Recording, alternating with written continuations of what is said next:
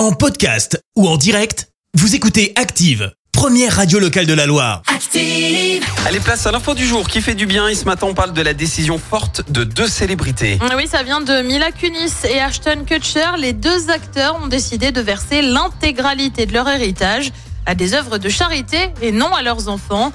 Le couple a une fille et un garçon nés en deux mille quatorze et deux mille seize et pourtant, bah, ils ne toucheront rien.